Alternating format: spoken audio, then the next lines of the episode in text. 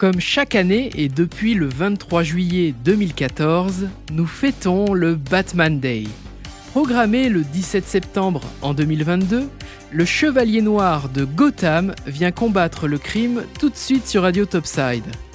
Face au succès de Superman, Bob Kane et Bill Finger ont créé l'homme chauve-souris en 1939, sous le label DC Comics. Rapidement, toute une mythologie se tisse autour de ce personnage. Alors qu'il n'est qu'un enfant, Bruce Wayne assiste à l'assassinat de ses parents par un malfrat dans une ruelle de Gotham City. Seul héritier de Wayne Enterprise, il va alors endosser la cape de la chauve-souris pour combattre le crime.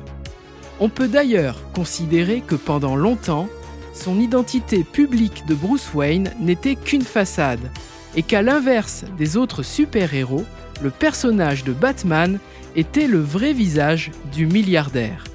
Ce trait de personnalité apportera l'attrait du grand public pour ce personnage sombre et torturé. Faute de super pouvoir, Batman doit compenser, ce qui n'est pas compliqué quand on est un milliardaire.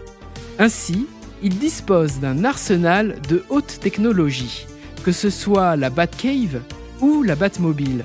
Son costume est d'ailleurs une prouesse technologique qu'il doit à son employé de Wayne Enterprise, Lucius Fox. Si Batman est un super-héros très connu, il lui fallait un adversaire à sa hauteur. Si on peut citer l'homme mystère, le pingouin ou encore Poison Ivy, c'est bien évidemment le Joker qui est son némésis. Pour contrebalancer l'ingéniosité de notre détective nocturne, il fallait bien une particularité au Joker, sa folie meurtrière.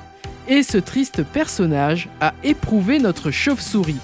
En tuant Robin, jeune prodige de Batman à coups de barre de fer, et causant la paraplégie de Barbara Gordon, Batgirl. Batman a vécu nombre d'aventures. Si l'on devait citer un premier temps fort, eh bien ce serait Batman année 1, qui revoit les origines du personnage en 1987 par Frank Miller, renforçant pour l'occasion le côté sombre du Chevalier Noir de Gotham. La saga Nightfall des années 90 voit Batman se faire briser physiquement et psychologiquement par Bane. Il devra momentanément laisser sa cape en la personne de Jean-Paul Vallée, ex-Azrael, dont les méthodes sont bien plus punitives.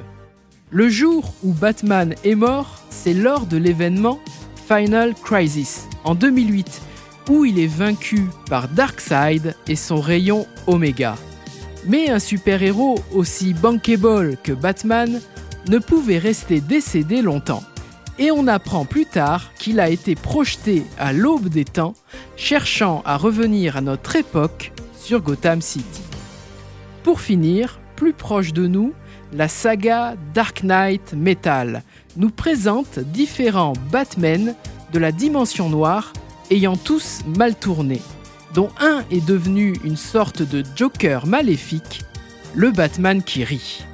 De quoi vous donner des idées de lecture avant notre prochain Flashpoint sur le justicier masqué de Gotham City en dessin animé. Radio Topside, la première web radio de la Côte d'Azur, votre radio de proximité à Menton. Plongez au cœur de la musique